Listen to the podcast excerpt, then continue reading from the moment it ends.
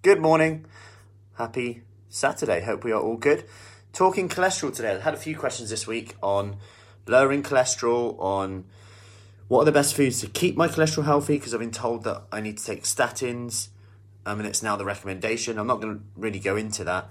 Um, you know, if you're a certain age or have type 2 diabetes or maybe risk, you may have been contacted with that. But today I'm actually talking about the nutrition side of things. And it is confusing because people say, you know, I, I, I, limit eggs. I love eggs. They keep me full up. They help me eat less. But I don't want to eat too many because of the cholesterol. One minute we're eating butter and then we're eating trans fats and margarines. Don't eat cheese. But they often neglect the one thing I'm going to share with you today. But first, I do want to go over there are certain foods that have been shown to potentially lower your cholesterol, and that I'll go through them now. So number one would be oats.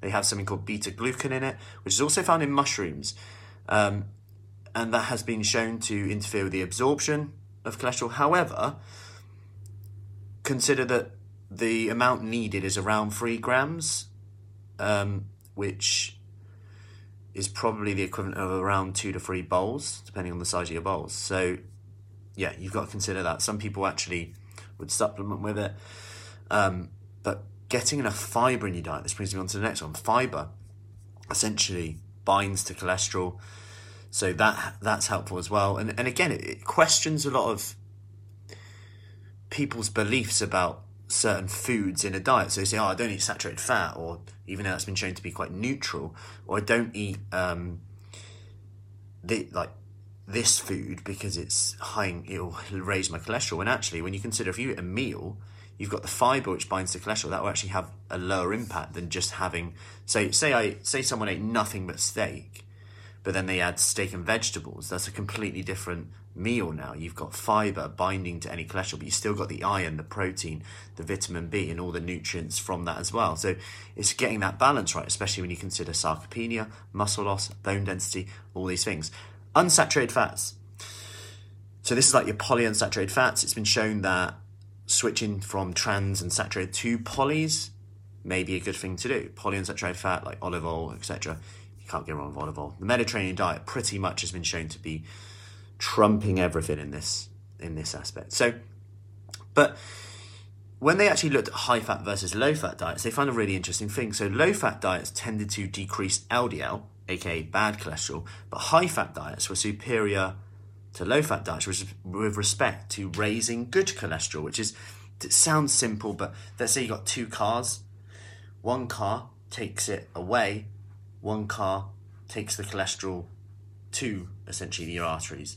So one's taking them away. So now you've got more cars, now a bus taking it away, essentially. It's the most simple way I can describe it. So you've got a, now a bus taking the cholesterol away, which is obviously a good thing. You can fit more people in the bus, it takes it to the liver to be processed.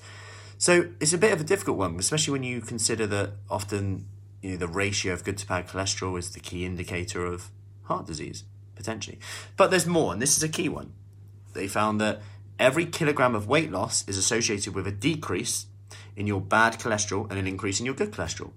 That's every kilogram of weight loss is associated with a decrease in your bad cholesterol, increase in your good cholesterol. So if you go high fat, low fat, the key thing really seems to be that lifestyle thing. And and we know that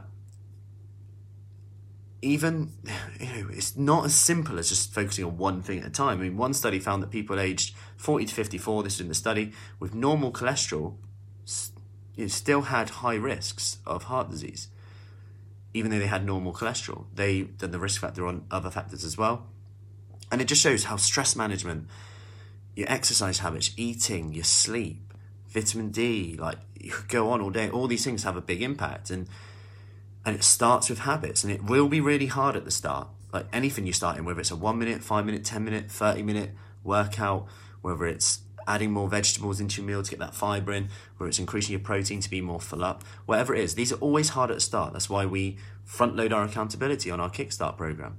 But like alicia said yesterday you know these they're almost seemingly insignificant at the start but these seemingly insignificant actions add up. When they become a habit, you just do them routinely. You're then adding other stuff on top, and that's when it becomes significant. And here's what she said yesterday. Just wanted to let you know I've now dropped below 14 stone, so feeling good. I'm pretty sure. Um? My overall weight loss is one stone, six pounds at the moment, so feeling motivated. Also lost some inches. I've been measuring myself every couple of weeks. Been really good at not snacking, and when I do, I'm finding it easy to make healthy choices. Boom. Small habits, compound effect. Any questions, let me know, and have a great day. Speak soon.